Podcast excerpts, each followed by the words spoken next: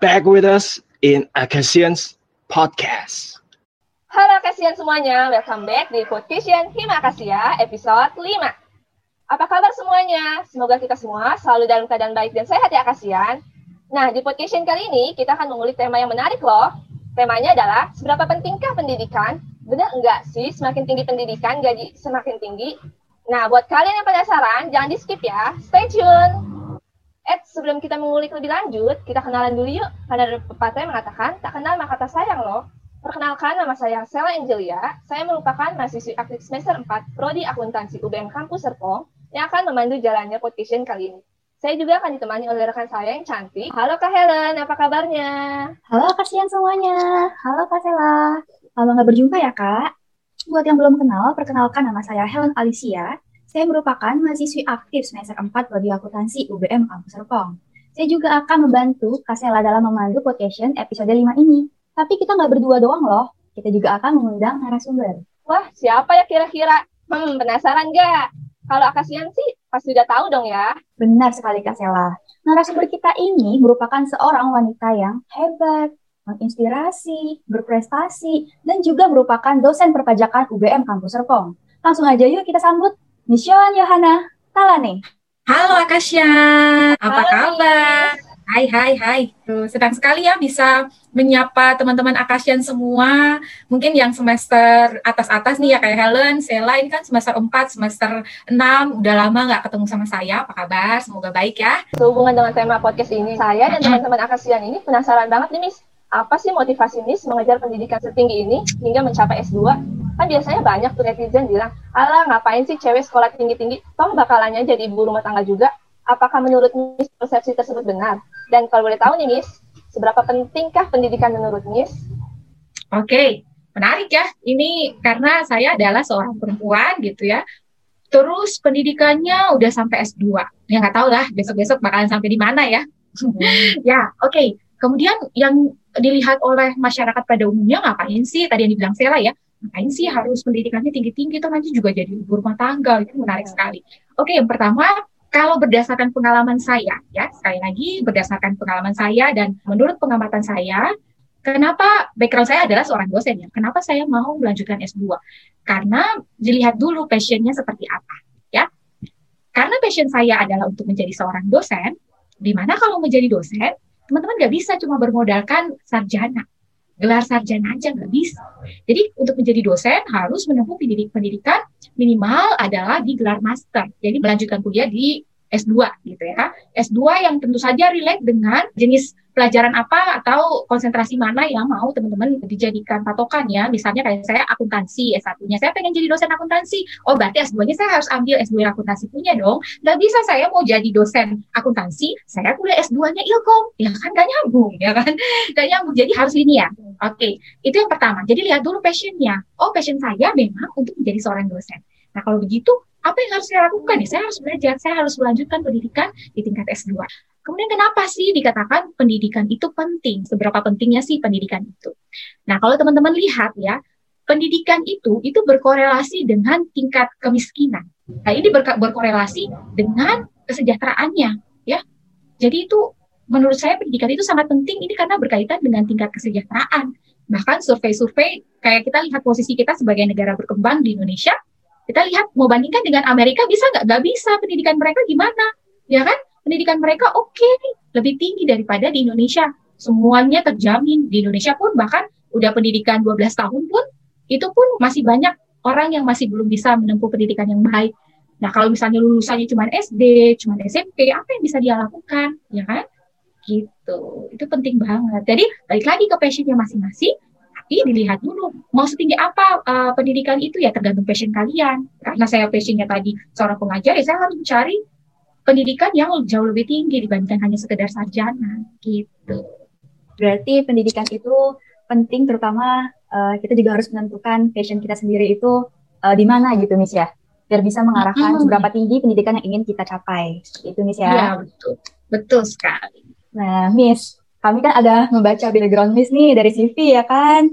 Terus hmm. uh, pendidikan Miss ternyata Miss itu lulusan Universitas Kristen Duta Wacana Yogyakarta di tahun 2014 dan mengambil gelar S2 di Universitas Gajah Mada Yogyakarta ya Miss ya. Iya, betul. Oh nggak Miss yang mengagumkan menurut kita nih. Miss itu menjadi asisten dosen di tahun 2011 sampai dengan 2013. Berarti kurang lebih tiga tahunan gitu Miss. Betul. Itu Miss masih berkuliah. Bisa sedikit sharing nggak Miss? Gimana tuh Miss? Kok bisa excited Oke. gitu? Oke, jadi ini agak sedikit berbeda ya dengan ya tiap kampus pasti punya sistem yang berbeda-beda. Kalau di kampus S1 saya dulu itu saya bisa jadi asisten dosen ke- ketika saya masih mahasiswa. Jadi kalau teman-teman di semester 2 itu teman-teman sudah bisa jadi asdos. Untuk apa? Untuk teman-teman adik-adik tingkat yang semester 1.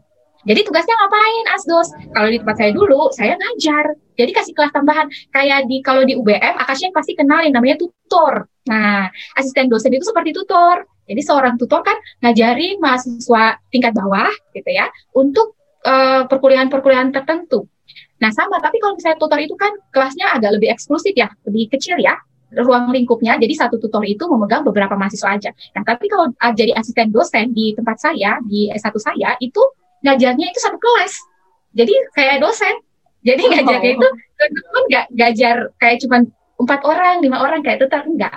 Jadi asisten dosen itu tugasnya adalah mengajar kembali membuat soal-soal latihan ya, misalnya pengantar akuntansi, pengantar akuntansi satu. Nah, eh, teman-teman yang di semester 2 itu bisa ngajarin teman-teman adik tingkat yang di semester 1 yang ngambil prinsip akuntansi satu. Nah, ngajarinnya apa?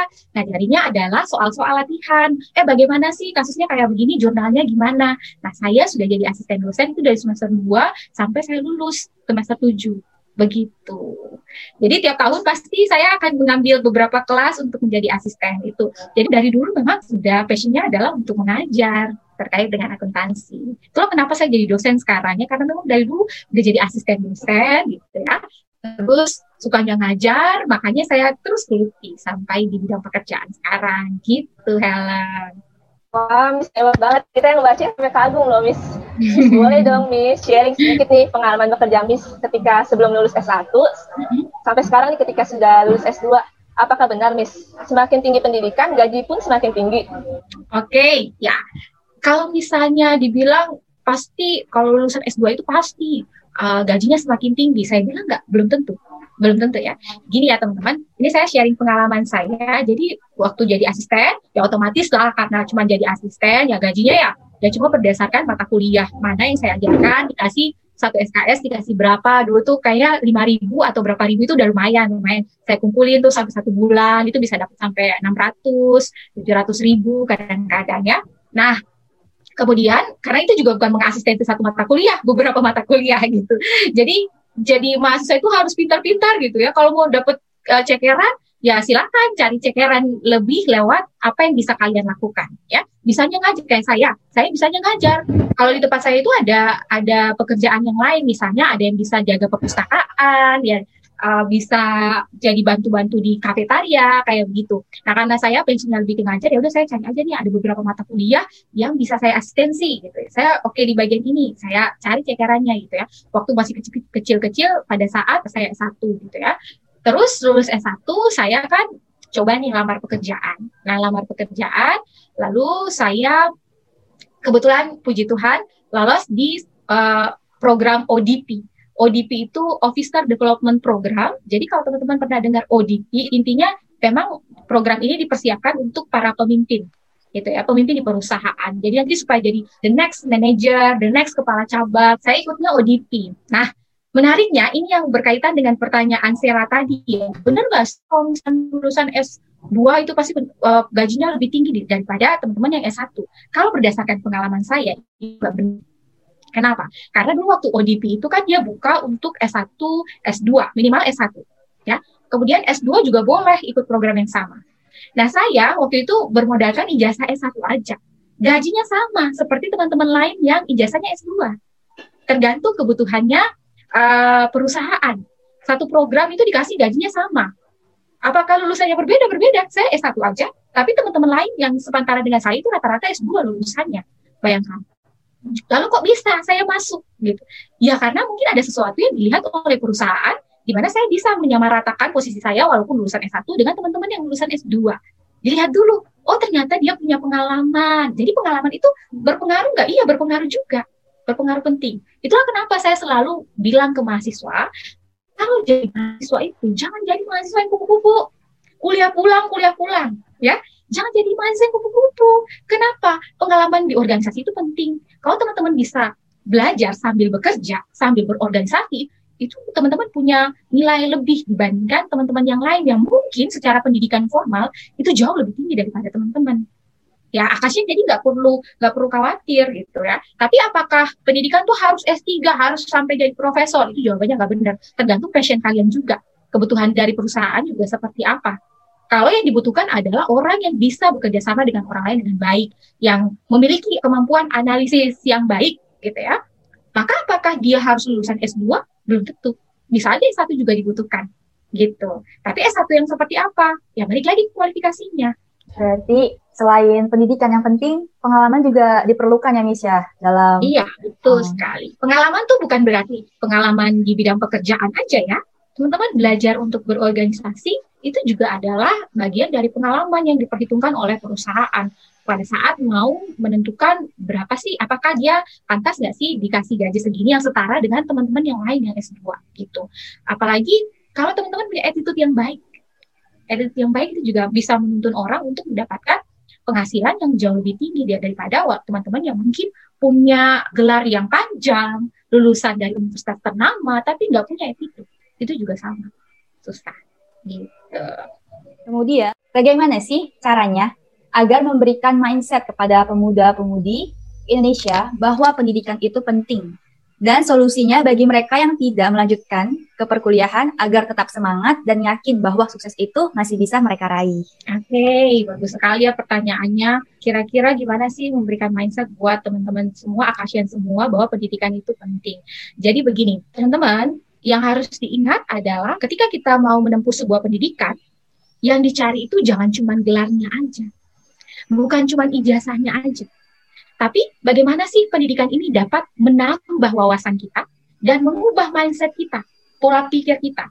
Saya dulu ketika masih SMA misalnya ya, di SMA itu saya kebanyakan mungkin karena ini di zaman saya yang internetnya masih dulu tuh pas SMA itu internet lemot banget tuh mau akses internet itu harus ke warnet dulu. Kalian pernah ada di zaman harus di mana ketika mau mengakses internet itu harus ke warnet atau ya mungkin Akasian sini nggak tahu warnet itu apa warnet itu warung internet. Jadi di zaman saya itu masih ada warnet. Warnet ini untuk apa? Untuk saya cari akses informasi. Kalau saya dapat tugas dari sekolah kayak gitu-gitu ya. Tapi sebagian besar pengetahuan yang saya terima ketika SMA itu 90 persennya berasal dari guru bayangkan kalau pendidik saya guru saya itu hanya lulusan D3 misalnya ya, lulusan D3, kemudian sekolahnya pun sekolahnya cuma di daerah Ambon. Nah, kemudian pengajar pengajarnya itu masih belum ber, berwawasan luas gitu ya. Sementara ilmu yang saya terima hanya 90% dari si pengajar, dari guru saya. Maka pemikiran saya akan sesempit hanya cuma seputar apa yang dikatakan oleh si gurunya ini. Karena saya tidak punya informasi yang dari luar yang dari lain, tempat lain kayak dan sekarang kan udah bisa akses internet ya gampang tinggal cari searching di Google. Apa Google tolong saya mau butuh informasi ini. Ya udah disediain semua. Di zaman saya tuh nggak ada nggak ada yang kayak begitu. Nah itulah kenapa begitu saya SMA uh, begitu saya kuliah ya maksudnya begitu saya datang ke Jogja kuliah S1 saya terkagum-kagum gitu dengan dengan siapa? Dengan para pengajarnya. Wah, pengajarnya itu kuliah di luar negeri, terus mulai cerita gitu ya pengalaman dia ketika di luar negeri seperti apa. Kemudian ilmu pengetahuannya yang di-sharing ke saya juga semakin baik gitu ya. Saya jadi mulai membuka wawasan saya, terbuka. Wawasan saya jadi terbuka. Kenapa? Karena saya melihat dunia tidak hanya sebatas dunia yang diceritakan oleh guru SMA saya. Dulu saya tahu nggak bahwa eh ternyata kalau misalnya saya kopas kata-katanya orang di internet itu saya lakukan aja di SMA. Ya kan? Ini teman-teman, ya Helen udah mulai senyum. Ya kenapa? Karena ketika kuliah saya baru tahu, oh ternyata ya kalau misalnya saya kopas kata-kata orang dari uh, misalnya siapa pun yang ngomong gitu ya, bahkan cuma sekedar ngomong kayak begini ketika saya kopas, saya harus merujuk uh, pada sumbernya siapa sih yang mengatakan kata-kata ini? Siapa sih ini pemikirannya siapa sih? Kita harus belajar untuk menghargai itu. Dulu apakah di SMA saya tahu? Enggak sih, enggak tahu. Jadi saya merasa ya kopas kata-kata orang ya itu sesuatu hal yang biasa-biasa aja. Tapi begitu di kuliah saya diajarkan, kamu kalau misalnya mau uh, ambil kata-katanya orang, jangan lupa untuk menyertakan sumbernya. Ini kata-katanya siapa? gitu ya diambil dari buku mana? Gitu. Sumbernya dari mana? Kemudian apalagi pengetahuan apa yang dimiliki? Bukan hanya sekedar pengetahuan formal ya. Pengetahuan formal ya pasti. Karena ketika ada di jenjang pendidikan di S1 misalnya tidak di SMA otomatis pendidikannya jadi semakin dipersempit ya untuk konsentrasinya. Kalau dulu teman-teman yang di SMA mungkin jurusannya apa? IPA, bahasa, IPS gitu ya, anak-anak IPS, anak-anak IPA gitu ya. Tapi ketika masuk jenjang pendidikan itu lebih dipersempit konsentrasinya. Oh, yang jurusan IPS, IPS ini kan banyak. Apa? Geografi bisa, kemudian akuntansi, ataukah teman-teman mau fokus ke sosiologi, itu di dalam dunia uh, perkuliahan, itu penjurusannya semakin dipersempit. Jadi teman-teman ketika di kuliah, itu semakin diperdalam ilmunya gitu. Beda dengan SMA. Mungkin ada teman-teman yang enggak, Miss, saya kan di SMK kan udah SMK akuntansi. Iya benar SMK akuntansi, tapi kamu mau jadi apa? Ketika kamu mau jadi seorang auditor misalnya, kamu bisa nggak dengan lulusan SMK aja? Jawabannya nggak bisa. Kenapa? Salah satu syaratnya perusahaan untuk merekrut seorang auditor yang junior, itu dia minimal harus lulusan S1. Kenapa? Karena teman-teman akan baru belajar mengaudit ketika berada di bangku perkuliahan Dulu SMA cuma belajarnya akuntansi, cara jurnalnya gimana. Tapi apakah teman-teman diajarin terkait dengan pengauditan, cara mengaudit yang baik dan benar seperti apa, prosedur audit seperti apa? Enggak sedetail itu ketika teman-teman ada di bangku perkuliahan. Terutama kalau teman-teman mau mengambil jurusan audit, ya kan? Saya contohin misalnya gitu. Jadi kenapa harus melanjutkan ke jenjang yang lebih tinggi di bidang perkuliahan? Karena yang pertama yang tadi saya bilang, jenjang pendidikan yang lebih tinggi itu akan secara tidak langsung mempengaruhi pola pikir kita. Dari yang awalnya cuma sempit, sepataran itu-itu aja, tapi begitu kuliah kita teman dari daerah lain misalnya. Itu secara personal kita bangun relasi itu juga melatih relasi kita dengan orang lain, interaksi kita. Tapi yang yang lebih pentingnya lagi adalah tadi saya bilang untuk menjadi dosen kan harus S2 dulu. Nah, ketika saya belajar di S1 di bangku perkuliahan S1 itu pendidikan orang yang ngajarin saya itu kan jauh lebih tinggi jadi saya makin belajar banyak hal. Apalagi kalau misalnya pengajarnya dari uh, lulusan yang bagus gitu ya, otomatis ini nggak belum tentu belum tentu benar juga, tapi sekiranya pengetahuan yang dia miliki dia terima juga bagus dari orang-orang yang bagus gitu ya, sehingga saya juga sebagai orang yang dididik itu mendapatkan banyak pengetahuan yang lain. Jadi balik lagi, jangan hanya melihat bangku perkuliahan untuk jenjang pendidikan yang lebih tinggi itu hanya sebatas untuk mendapatkan ijazah atau gelarnya aja supaya gelarnya makin panjang. Ya minimalnya ada S-nya lah gitu ya. Jangan. Itu biarlah menjadi sesuatu bonus atas proses yang teman-teman sudah lakukan ketika di bangku perkuliahan itu. Ada banyak hal yang bisa dipelajari. Bukan hanya sekedar mendapatkan gelar aja. Dulu yang pas zaman saya itu pernah ada kasus ijazahnya ijazah palsu. Jadi teman-teman kalau mau ijazah aja, ya kalau misalnya ngajarin yang jeleknya ya ya udah buat ijazah palsu aja ya kan tapi justru kenapa kita mau ada proses belajarnya dia supaya menambah wawasan kita, menambah pengetahuan kita. Ini kali ya Miss, Miss kan um, mendapatkan pengalaman yang sungguh menakjubkan ya menurut saya pengalaman Miss di masa perkuliahan yang Miss bawa sisi positifnya itu ke kami Miss. Contohnya, saya juga nggak tahu kalau misalnya kopas itu harus ada sumber. Nah, semenjak ketemu sama Miss Yohan di semester 2, eh semester 3 ya Miss ya, Miss bilang, Helen sumbernya mana?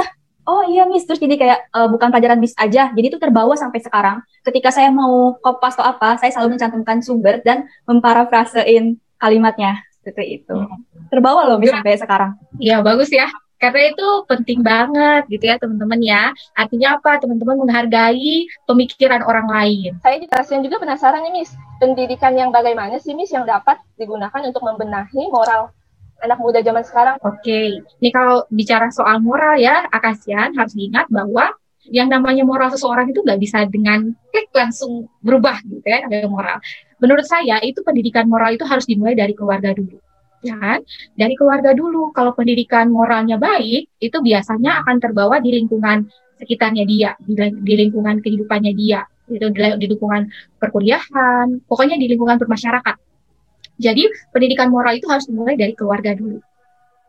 Bayangkan, saya nggak bisa sih untuk memasakkan mahasiswa yang bandelnya minta ampun untuk moralnya diubah sekaligus. Intinya begini, kalau orang tuanya saja nggak mampu untuk mengontrol anaknya, gimana kita yang orang luar, ya kan? Jadi uh, balik lagi pendidikan moral itu dimulai dari keluarga dulu. Kemudian apalagi, oke, okay, uh, keluarganya nggak punya cukup waktu untuk uh, mendidik anak-anaknya dengan baik gitu ya.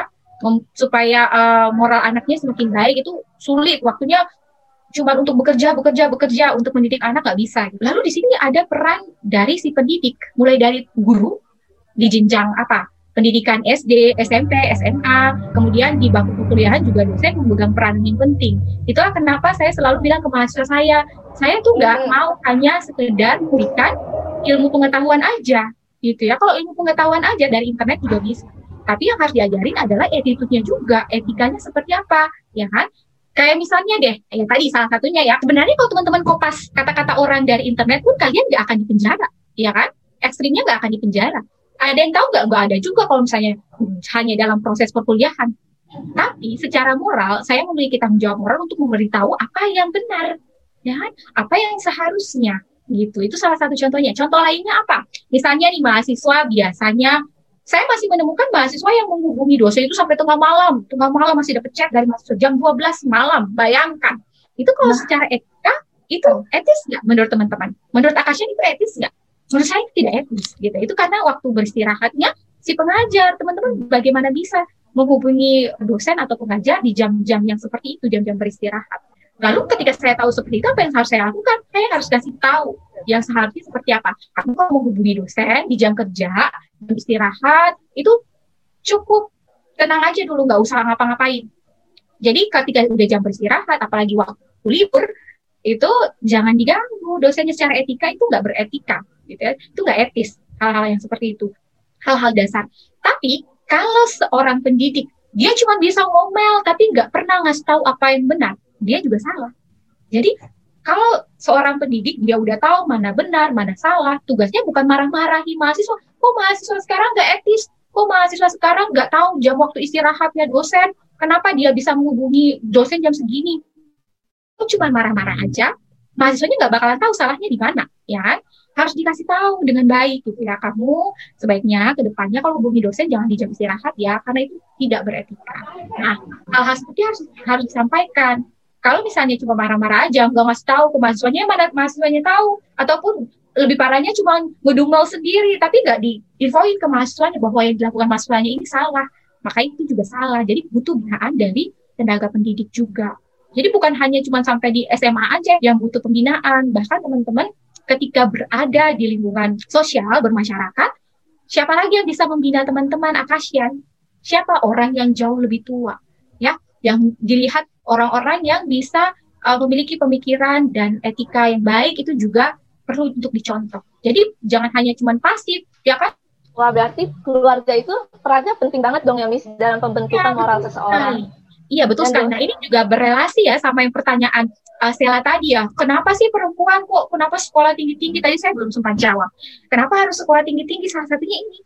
Karena pendidikan itu kan dimulai dari keluarga, dari keluarga. Nah, kalau misalnya saya seorang ibu, gitu, saya seorang ibu rumah tangga, besok-besok saya pasti akan jadi ibu rumah tangga ya, akan jadi ibu rumah tangga, entah terkait saya mau terus meneruskan karir saya atau tidak, yang pasti saya akan menjadi ibu dari anak-anak saya.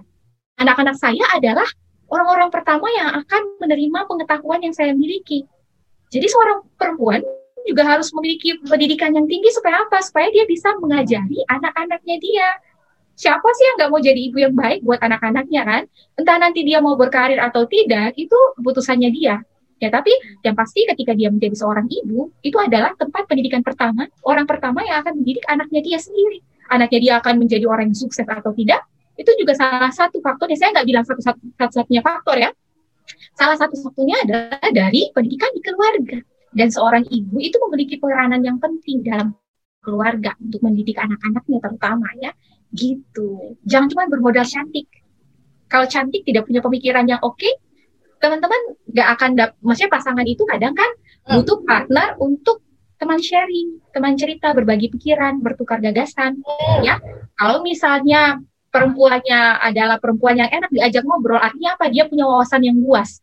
Kenapa? Karena salah satunya adalah faktor pendidikan. Dari sisi pendidikannya bagus, kemudian dia berwawasan luas, itu akan menjadi partner yang enak untuk diajak ngobrol sama pasangan. Gitu. Jadi jangan cuma modal cantik. Cantik tapi kalau otaknya kosong itu ya agak minus lah gitu.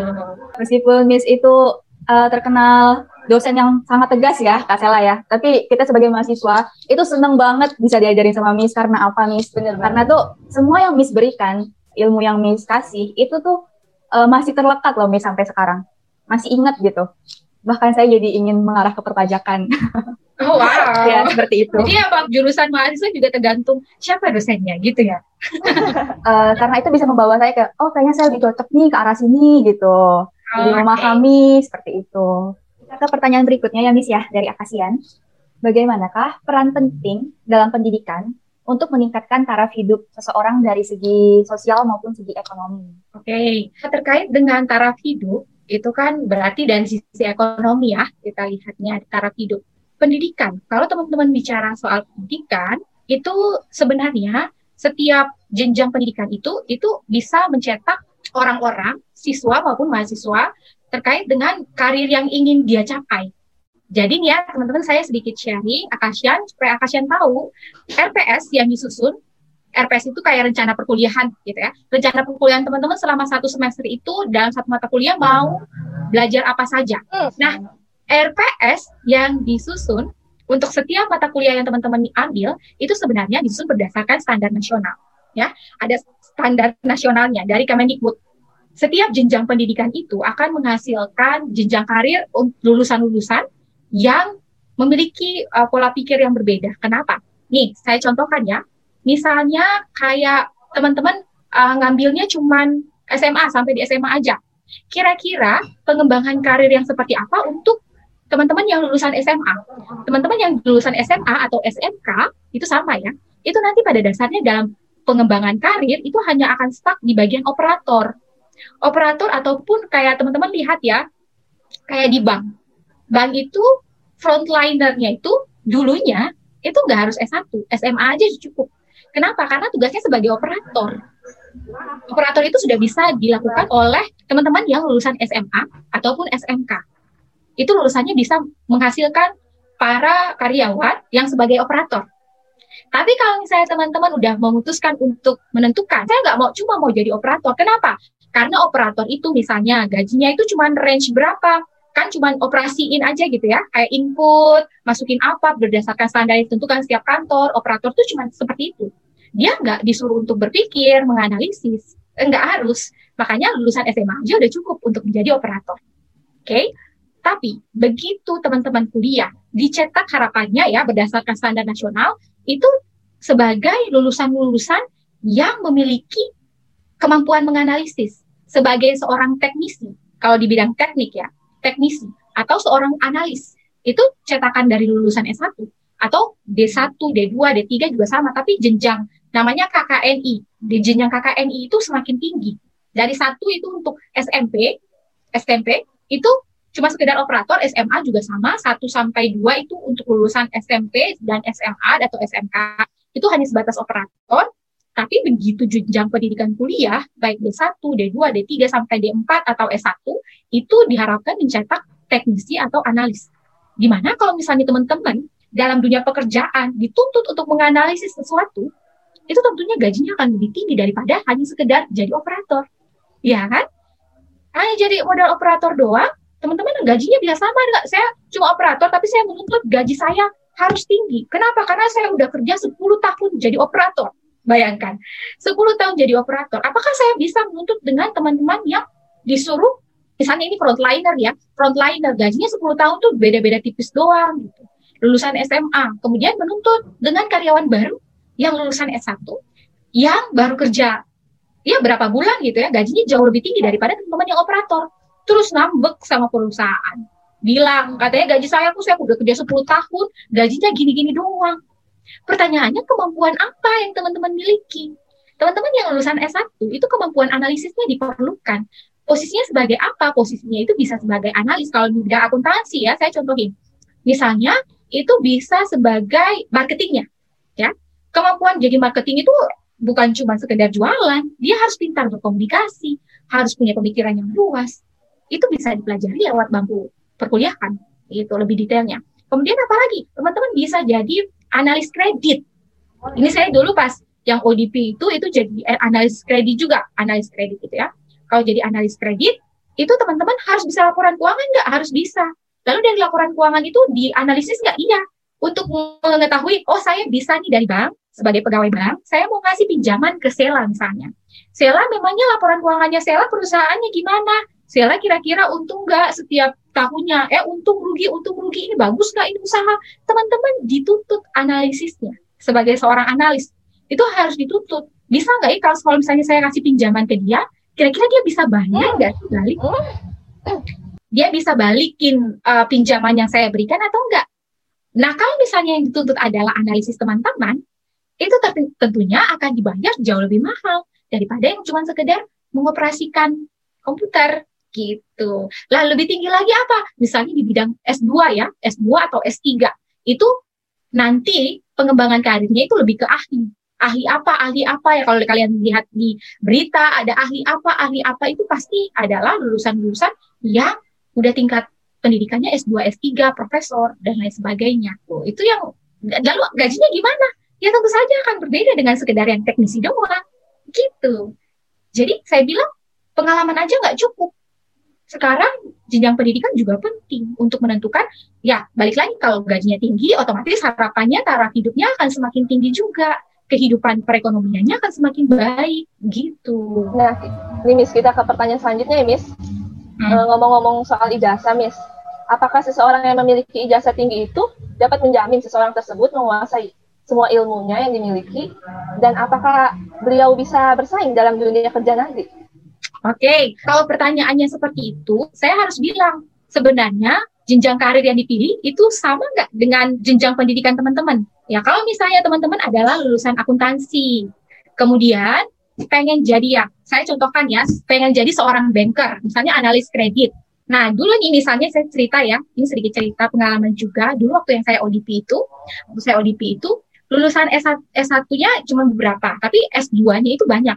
Dan S2-nya itu beragam. Ada yang S2 hukum, ada yang S2 pertanian, ada yang S2 kehutanan. Teman-teman saya sampai sekarang masih berhubungan dengan saya juga. Mereka adalah lulusan S2 dari jurusan yang lain.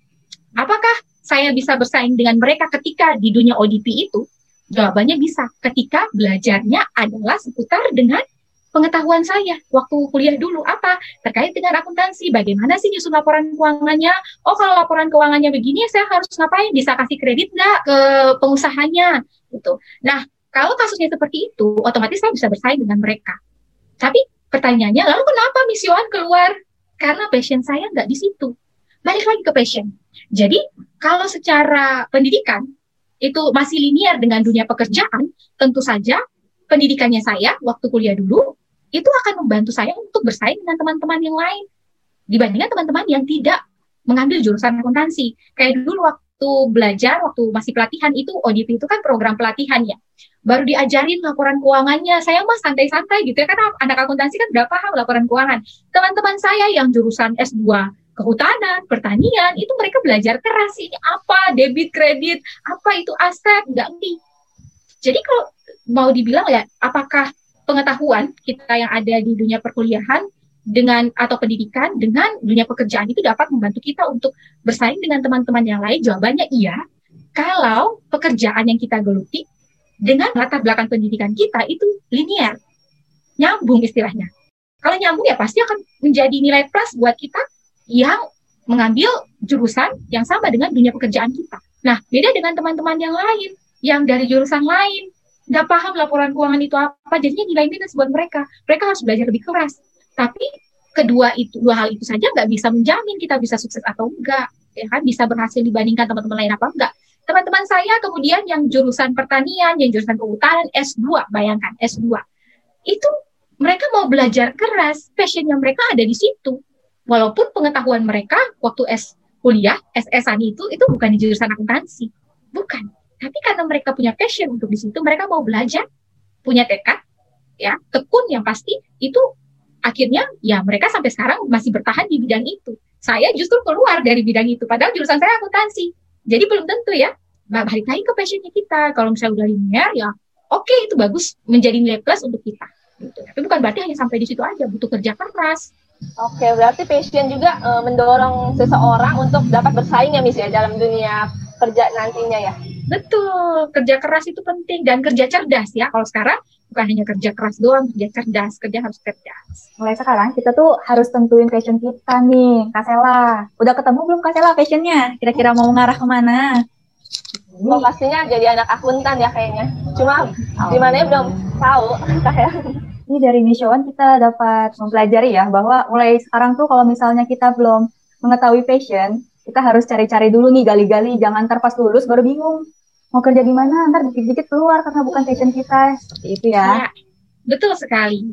Jadi kalau bisa udah fokus dari sekarang. Teman-teman sukanya apa sih? Oh, saya suka belajar pajak. Ya udah tekuni. Nanti konsentrasinya ngambil konsentrasi perpajakan. Nanti begitu lulus mau jadi apa? Oh, saya mau jadi seorang konsultan pajak. Nah, oke apa yang harus dipersiapkan? Oh, saya harus ngambil berapa pajak. Terus apa lagi? Oh, saya coba kerja di kantor konsultan pajak, gitu ya. Belajar dulu dari orang lain, nggak apa-apa. Gitu. Terima kasih Miss ya untuk uh, penjelasannya yang sangat membangun motivasi kami nih Miss. Oh ya Miss, ini ada pertanyaan dari Akasian yang sepertinya nih siap terjun ke dunia pekerjaan nih Miss. Dia hmm. bertanya, apakah perusahaan umumnya memasukkan kualifikasi pendidikan sebagai salah satu syarat yang harus dipenuhi oleh calon karyawan? Benar gak tuh Miss? Oke, okay, kalau yang ditanya perusahaan kira-kira punya kualifikasi sendiri nggak? Tentu saja punya, ya. Jadi dia butuhnya apa? Misalnya dia butuhnya seorang auditor oke okay, kalau mau saya mau mendapatkan auditor yang bagus, yang baik, misalnya kalau kayak KAP Big Four gitu ya, KAP Big Four apa? Deloitte misalnya, mau cari junior auditor. Adakah kalian melihat perusahaannya akan mencantumkan lulusan SMK atau lulusan SMA minimal? Jawabannya nggak ada. Karena apa? Karena di SMK tadi yang saya mention, SMK, SMA itu belum belajar audit secara mendetail. Maka yang akan jadi salah satu kualifikasinya adalah lulusan S1 gitu. Jadi memang setiap perusahaan itu ketika dia mau merekrut karyawannya, dia akan lihat kira-kira kualifikasi apa saja yang dibutuhkan. Oh, dia butuh seorang akuntan, butuh apa? Staf akuntansi, staf akuntansi. Maka dia butuh kalau itu perusahaan besar, dia akan mencari staf akuntansi lulusan S1. Tapi apakah ada staf akuntansi yang cuma SMK doang? Jawabannya ada. Kenapa kok bisa kayak begitu? Karena mungkin perusahaannya dalam skala kecil kalau skala kecil, banyak nggak transaksinya? Sedikit aja dibandingkan perusahaan besar yang melakukan banyak transaksi dan butuh analisis. Kalau cuma perusahaan kecil, kemudian pekerjaannya juga nggak banyak, ya lulusan SMK cukuplah. Gitu. Jadi SMK atau SMA itu juga ada. Kalau misalnya staf akuntansi yang kita lihat ya, kualifikasinya apa. Jadi baik lagi ke kebutuhan perusahaan. Kalau perusahaannya itu besar, teman-teman bermimpi pengen kerja di perusahaan besar maka tingkat pendidikan teman-teman minimal S1 itu harus ada. Kenapa? Karena biasanya kualifikasi untuk perusahaan-perusahaan besar, dia akan melihat kemampuan seorang dari tingkat pendidikannya juga. Bukan berarti pengalaman nggak penting ya, pengalaman juga penting. Cuman secara yang tadi balik lagi yang saya bilang, kalau udah S1, pola pikirnya pasti akan sedikit berubah dibandingkan yang SMA. Teman-teman diajarin untuk menganalisis, teman-teman nanti juga yang Akasia yang masih belum lulus ini juga bakalan disuruh untuk penelitian skripsi ya nanti. Itu tuh penyusunan skripsi itu membutuhkan analisis ya. Membutuhkan kecerdasan membutuhkan tingkat pikiran yang tinggi dibandingkan kalau cuma sekedar tugas SMA biasa ya kan? Karya teman-teman apa lewat apa skripsi penelitian apa yang dilakukan itu juga menjadi poin plus ketika skripsi yang teman-teman susun itu dengan jenjang teman capai gitu. Jadi itu benar perusahaan akan melihat kualifikasi dari karyawannya dia berdasarkan lulusan apa tapi bukan berarti SMA itu tidak dibutuhkan. Balik lagi ke kebutuhannya perusahaan seperti apa. Benar sekali, Miss ya. Kalau misalnya ini tergantung lagi dari perusahaannya membutuhkan perekrutan karyawan itu di bagian mananya, Miss ya. Kayak misalnya waktu saya juga sempat bekerja kan, Miss, di bank itu, itu waktu lulusan SMA pun. Tapi emang sebagai frontliner. Jadi sebenarnya bisa bersaing dengan yang S1 juga. Tapi mungkin dari segi gaji pun tuh beda bedanya nggak begitu jauh gitu. Bener sih. Ya, gini ya teman-teman ya, ya satu pesan saya lagi. Jadi kenapa sih mungkin ada beberapa orang yang mungkin cuma bisa sampai di SMA aja. Hmm. Itu bisa karena dua faktor. Yang pertama, karena memang secara ekonomi dia nggak mampu untuk membiayai perkuliahan. So, Akasian yang sudah sampai di jenjang perkuliahan S1 ini, bersyukurlah kalian. Kenapa? Karena banyak orang di luar sana yang pengen kuliah, tapi nggak bisa karena nggak punya biaya maka bersyukurlah kalian kalau masih punya orang tua yang diberikan berkat lebih sehingga teman-teman masih bisa kuliah sampai sekarang. Jadi jangan sia-siakan kesempatan itu. Ya, karena dia nggak punya biaya, kemudian ya mau gimana lagi dia harus bantu orang tua untuk bekerja. Hmm. Saran saya untuk siswa-siswi yang punya keinginan untuk belajar, tapi nggak punya biaya, maka teman-teman bisa cari beasiswa. Jadi ya beasiswa itu kan uh, banyak ya, ada yang full cover, semuanya dibiayai dari biaya hidup, kemudian biaya kuliah, buku, semuanya akan dibiayai. Misalnya teman-teman lihat ada beasiswa dari pemerintah kita juga ya, LPDP namanya. LPDP itu bisa full cover, teman-teman bahkan dikasih biaya hidup. Itu bagus sekali kalau bisa dapat biaya kayak gitu. Nah, itu adalah kalau teman-teman posisinya pengen kuliah tapi nggak punya biaya atau uh, bisa alternatif kedua adalah silahkan bekerja sambil kuliah. Inilah yang dilakukan oleh mahasiswa kita yang kelas malam. Makanya saya selalu bilang, sebagian besar mahasiswa yang kelas malam itu pagi sampai sorenya bekerja. Malamnya dia kuliah. Itu saya selalu apresiasi teman-teman yang kelas malam. Kenapa? Karena mereka tahu gimana susahnya nyari uang untuk kuliah. Jadi mereka akan semakin rajin belajar. Effortnya semakin kelihatan. Nah, teman-teman yang seperti ini, ini patut untuk diapresiasi. Makanya teman-teman yang kelas pagi, uh, eh, Akasian yang kelas pagi haruslah kalian bersyukur gitu karena kalian masih bisa menikmati hidup, masih bisa jalan-jalan dan lain-lain sebagainya, melakukan kegiatan banyak di luar hanya sekedar belajar karena uang kuliah kalian dibiayai oleh orang tua gitu. Tapi kalau misalnya nih ada juga nggak nih orang-orang yang ternyata secara ekonomi orang tuanya mampu, orang tuanya mampu secara ekonomi untuk biayai, tapi dianya nggak mau kuliah. Kenapa? Dia pikir berbisnis lebih baik. That's true. Itu juga benar. Bisnis itu juga baik. Tapi kalian bayangkan, orang yang sudah dibekali dengan pengetahuan, kemudian menjadi pebisnis, itu kira-kira nilainya akan lebih plus nggak dibandingkan yang cuma lulusan SMA, nggak punya tambahan ilmu terkait bisnis, terus langsung buka bisnis doang, ya kan? Jadi pengetahuan juga penting, jenjang pendidikan juga penting, walaupun kamu pengen berbisnis nantinya pengetahuan-pengetahuan yang diterima dari jenjang perkuliahan itu juga penting.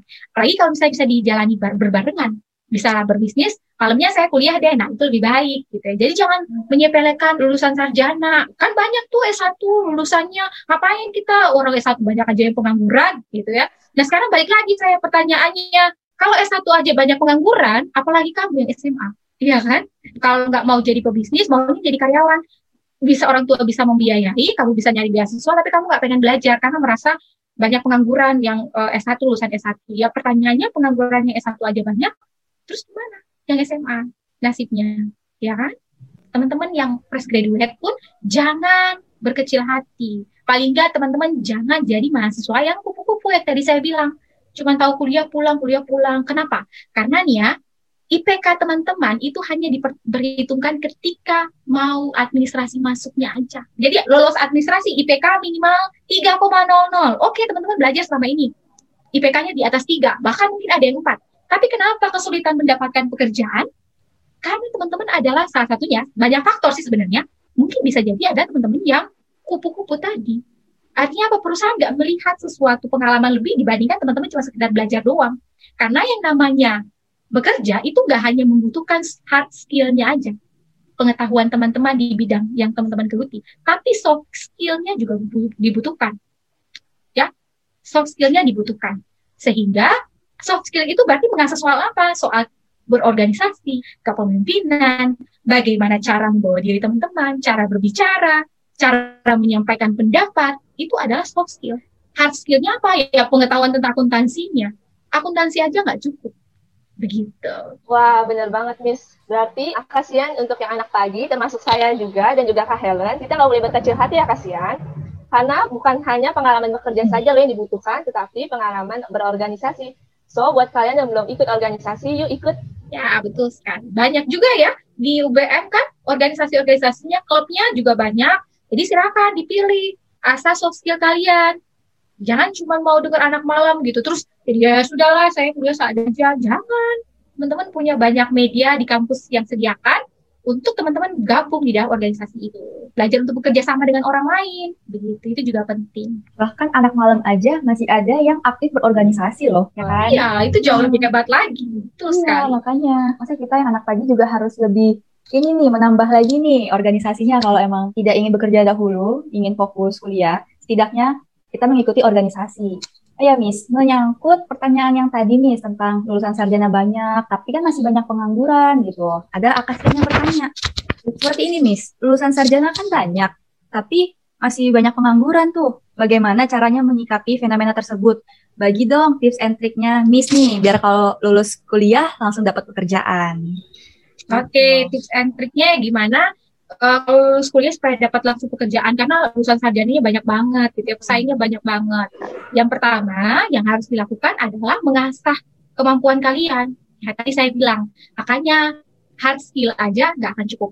Jadi kalian punya gelar S1 tapi nih ya udah dapat gelar S1 IPK-nya ya boleh lah gitu ya. Pas-pasan 3,0 ke atas. Tapi ternyata selama belajar kalian nggak dapet apa-apa ilmu apa-apa. Sehingga ketika kalian masuk mau masuk pekerjaan ditanya sama nih interviewernya. Kira-kira kamu selama di akuntansi belajar apa aja sih? Terus bingung. Hmm, apa ya? Debit kredit pak aset uh, kemudian liabilitas dan piutang. Uh, apa namanya? Dan ekuitas. Terus apa lagi yang kamu pelajari terkait dengan akuntansi? Enggak tahu. Kan nggak mungkin. Kamu jurusan akuntansi kamu nggak ngerti akuntansi. Nggak bisa. Jadi pertama ketika kalian belajar jadi mau dapat uh, gelar S1, pastikan kalian itu betul-betul memahami apa yang kalian pelajari selama kuliah. Jadi jangan hanya ya yang penting saya IPK-nya bagus gitu ya. IPK-nya bagus tapi ketika di interview kamu nggak tahu apa-apa terkait dengan ilmu pengetahuan yang kamu pelajari selama ini. Sama aja. Ya nggak akan lulus. Ya kan? Dibandingkan teman-teman yang mungkin IPK-nya itu cuma 2,75 gitu ya. Dia pas-pasan dengan yang diminta gitu ya, 2,75. Tapi begitu ditanya, kamu belajar apa selama di akuntansi? Dia bisa cerita banyak hal terkait dengan akuntansi. Oh, akuntansi itu seperti ini Pak. Nih kalau misalnya Bapak uh, butuh soal laporan keuangan, menyusun laporan keuangan seperti apa? Laporan keuangan itu ada lima, apa aja disebutin. Itu artinya dia menguasai apa yang dia pelajari. Karena belum tentu orang yang lulusan S1 akuntansi misalnya, dia benar-benar paham dengan apa yang dia pelajari selama 4 tahun. So, syarat yang paling pertama adalah pastikan bahwa kalian benar-benar menguasai apa yang kalian pelajari ketika berada di bangku kuliah, ya. Kemudian, yang kedua, latih soft skill kalian. Latih soft skill karena ini yang selalu dilihat oleh perusahaan. Based on pengalaman saya dan pengalaman semua orang yang memang mencari pekerjaan dulu susah banget rasanya itu karena apa? Karena tidak ada pengalaman organisasi. Yang dilihat oleh perusahaan adalah minimal kalau kamu nggak punya pengalaman pekerjaan, kamu punya pengalaman organisasi. Itu jadi poin plus dibandingkan teman-teman kamu yang mungkin IPK-nya 4. IPK-nya 4 nggak punya pengalaman organisasi, akan dipertanyakan sama interviewernya, sama perusahaannya. Loh masa sih selama kuliah itu cuman belajar, belajar, belajar gitu ya. Oke akuntansi bagus, tapi di dalam perusahaan itu, itu kamu gak hanya bekerja secara mandiri. Kamu bekerja juga dengan orang lain, berinteraksi dengan orang lain, bekerja sama. Nah, itu bisa teman-teman latih lewat organisasi. Di organisasi kalian dituntut untuk gimana sih caranya untuk buat satu event supaya event ini berhasil, kita harus meeting. Meetingnya gimana? Gak bisa nih, cuma berdasarkan kemauan saya aja. Tapi pemikiran orang lain gimana? Akhirnya mulai belajar untuk menghargai pendapat orang lain dalam satu kelompok, ya, belajar untuk berkompromi. Itu juga dilatih di dalam organisasi. Dan itu juga yang dilakukan di dalam dunia pekerjaan. Di dalam dunia pekerjaan, teman-teman satu divisi akuntansi aja nih, itu nanti akan berkoordinasi dengan divisi-divisi yang lain. Misalnya apa? Misalnya dengan orang audit pengen lihat laporan, dicek laporan keuangannya udah bener apa belum nih disusunnya, udah uh, sesuai standar akuntansi atau belum itu kan butuh kerjasama ya dari antar satu divisi dengan divisi yang lain. Itu semua ada kerjasama yang dibutuhkan di dalam sebuah organisasi, dalam dunia pekerjaan. Nah, hal ini juga yang teman-teman latih di dalam dunia organisasi itu. Yang ketiga, tips dari saya adalah perhatikan attitude kalian. Kenapa? Karena, oh, kamu pinter banget nih, PK-nya 4. Kamu banyak pengalaman organisasi nih, tapi attitude kamu buruk kamu ketika datang wawancara misalnya, pakaiannya aja udah compang camping, gitu ya, gak rapi. Terus cara bicaranya sombong, sombong banget, kayak nyolot. Nah, attitude-nya di mana? Gak ada. Itu juga akan dicoret sama interviewernya. Oh, attitude-nya secara etika ketika di ini ya, misalnya kan ada tes, itu kan ada beberapa kali tes ya, mulai dari administrasi dulu.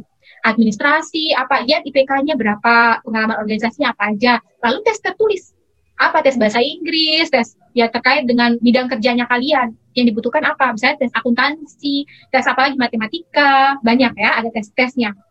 Nah, tes-tesnya itu kan nggak membutuhkan sesuatu yang secara verbal ya, cukup tertulis saja. Tapi proses yang terakhir ini yang menentukan kira-kira kamu bakalan diterima atau tidak. Dari mana? Dari proses wawancara. Dari wawancara itu bisa terlihat ini orang ini sebenarnya berkualitas atau tidak dari pembawaan dirinya dia walaupun dia pinter banget, pengalaman organisasinya baik, tapi attitude-nya jelek. Mau wawancara jam 8, datangnya jam 8 lewat 10 atau 8 lewat 15. Ya udah telat. Ya gimana? Orang kan jadi, Ih, ini orang attitude-nya gimana ya? Orang mau wawancara, kok datangnya telat? Satu. Yang kedua, ketika datang, pakainya cuma camping. Nggak rapi. Oke, okay, ini orang sebenarnya mau wawancara atau gimana ya? Dia butuh pekerjaan atau enggak ya? Kalau dia butuh harusnya dia bisa menghargai semua. Dia akan memperhatikan setiap detail yang ada di dalam dirinya. Mulai dari berpakaian sampai dengan persiapan mental dan fisik gitu. Apalagi, oh ketika oke okay, pakaiannya bagus nih datang tepat waktu. Tapi ketika wawancara ternyata nyolot banget, sombong banget. Itu kira-kira bakalan diterima nggak? Ya biasanya nih ya, kalau misalnya perusahaan lihat, ya nggak apa-apa lah, oke okay lah, anaknya pintar ya nggak masalah lah ya, oke. Okay. Tapi begitu dalam dunia pekerjaan dilihat attitude-nya makin buruk, kamu bisa aja segera dipecat. Gitu. Jadi yang ketiga adalah perhatikan attitude kalian. Dilatih attitude-nya. Dari apa? Dari inner beauty ya. Kecantikan itu terpancar dari dalam keluar ya. Bukan hanya dari luar aja. Luar juga penting, tapi dari dalam juga penting. Bagaimana kita menghargai orang lain, bagaimana kita berinteraksi dengan orang lain, itu juga merupakan hal yang penting, hal yang baik untuk diperhatikan gitu. Wah, tips dan tips triksnya itu aduh Miss bermanfaat banget. Semoga kita ingat ya Helen dan Akasian semua tips dan triks dari Miss Joan. Kalau lupa putar lagi. Putar lagi videonya ya. Bikin notes notes gitu ya di atasnya. Wah, benar Tips banget. pertama dari Miss Joan gitu kan. itu emang harus diingat sih. Saya juga sempat nyatet nih biar ingat biar siap nanti pas udah mau terjun ke pekerjaan. Oh, ada tips dan triks dari Miss nih. Wah, gak kerasa ya kasihan kita sudah di penghujung rangkaian podcast kali ini. Semoga pemaparan bincang-bincang kita hari ini dengan Miss Joan dapat menambah wawasan dan pengetahuan yang dapat dipetik untuk kita semua ya kasihan. Nah nih Miss, kira-kira Miss ada gak sih pesan dan kesan yang ingin disampaikan terkait podcast kali ini? Oke, okay. kesan dan pesannya terkait dengan podcast kali ini ya yang pertama saya senang sekali ya karena menjadi salah satu narasumber yang dipercaya oleh teman-teman Akasian semua Ya, semoga apa yang tadi saya sudah bagikan tadi bisa bermanfaat ya buat kehidupan kalian. Kemudian yang kedua, saya berharap sekali semoga podcast ini terus dilanjutkan berikut-berikutnya ya, sesi yang berikut-berikutnya karena ini sangat bermanfaat untuk melatih e, cara berpikir teman-teman, melihat dari sudut pandang orang lain, itu penting banget. Teman-teman bisa belajar lewat pengalaman-pengalaman setiap narasumber yang ada di sini. Jadi bagus sekali menurut saya acaranya ya. Kemudian yang tadi yang saya bilang, uh, jangan lupa ya kita namanya belajar. Belajar itu seumur hidup, proses seumur hidup ya. Nggak ada kesuksesan yang bisa diraih dengan instan kecuali kamu orang kaya kemudian ya udah bikin usaha ya udah selesai gitu. Tapi untuk menjadi orang yang sukses itu kan setiap orang punya definisi suksesnya masing-masing ya. Tentukan definisi sukses kamu seperti apa, kemudian latih diri untuk uh, meraih cita-cita kamu seperti apa ya ya jangan cuma puas di dalam satu titik aja tapi terus kembangkan diri non-stop learning gitu. Kita belajarnya bukan hanya dari satu media bukan hanya dari buku tapi dari pengalaman hidup orang lain lewat apa lagi? Lewat keseharian kita ya semuanya.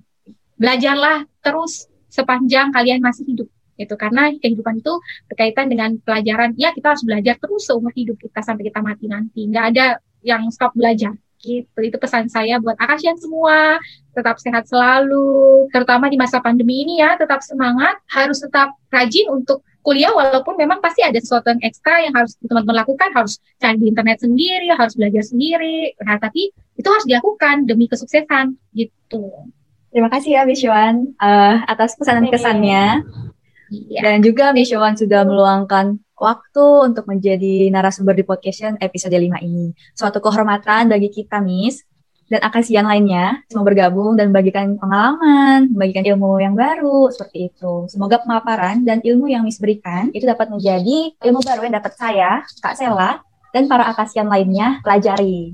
Stay healthy and okay. see you next time. Oke, okay, thank you. See you, Akasia. Thank you, Miss. Oke. Jadi gimana nih Kak Sela, podcast kita tadi keren nggak? Pembelajaran apa aja nih yang kakak dapetin dari pemaparan yang Miss sampaikan? Wah, keren banget sih Kak Helen. Baik narasumbernya, isinya, cara pemaparannya, semua keren banget. Dan pastinya banyak banget pembelajaran yang dapat kita petik. Salah satunya adalah untuk akasian semua yang belum bekerja, jangan berkecil hati ya, khususnya anak pagi, karena perusahaan itu tidak hanya membutuhkan pengalaman bekerja saja loh, ternyata dibutuhkan juga pengalaman berorganisasi. Dan salah satunya adalah dengan cara kita semua mendaftarkan diri mengikuti organisasi loh. Nah, kalau menurut Kak Helen sendiri gimana? Benar sekali Kak Sela, saya setuju banget kalau bagian itu sebenarnya salah satu yang saya highlight juga, itu favorit banget. Karena benar yang disampaikan oleh Nishawan dan juga Kak Sela, bahwa kita itu tidak boleh berkecil hati ya. Namun, ada juga satu quote yang pas di akhir itu yang menurut saya wah ngena banget ini gitu kan tentang pembelajaran hidup sih sebenarnya dikutip oleh Nishawan bahwa belajar adalah proses seumur hidup untuk menjadi orang yang sukses kita harus terus belajar. Caranya gimana?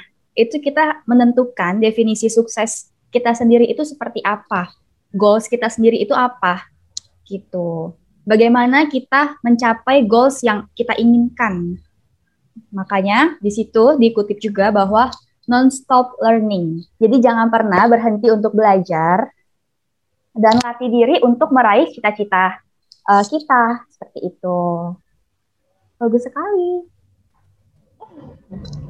Ya, berhubungan dengan keterbatasan waktu, dengan berat hati, kita harus mengakhiri sesi podcast episode ini.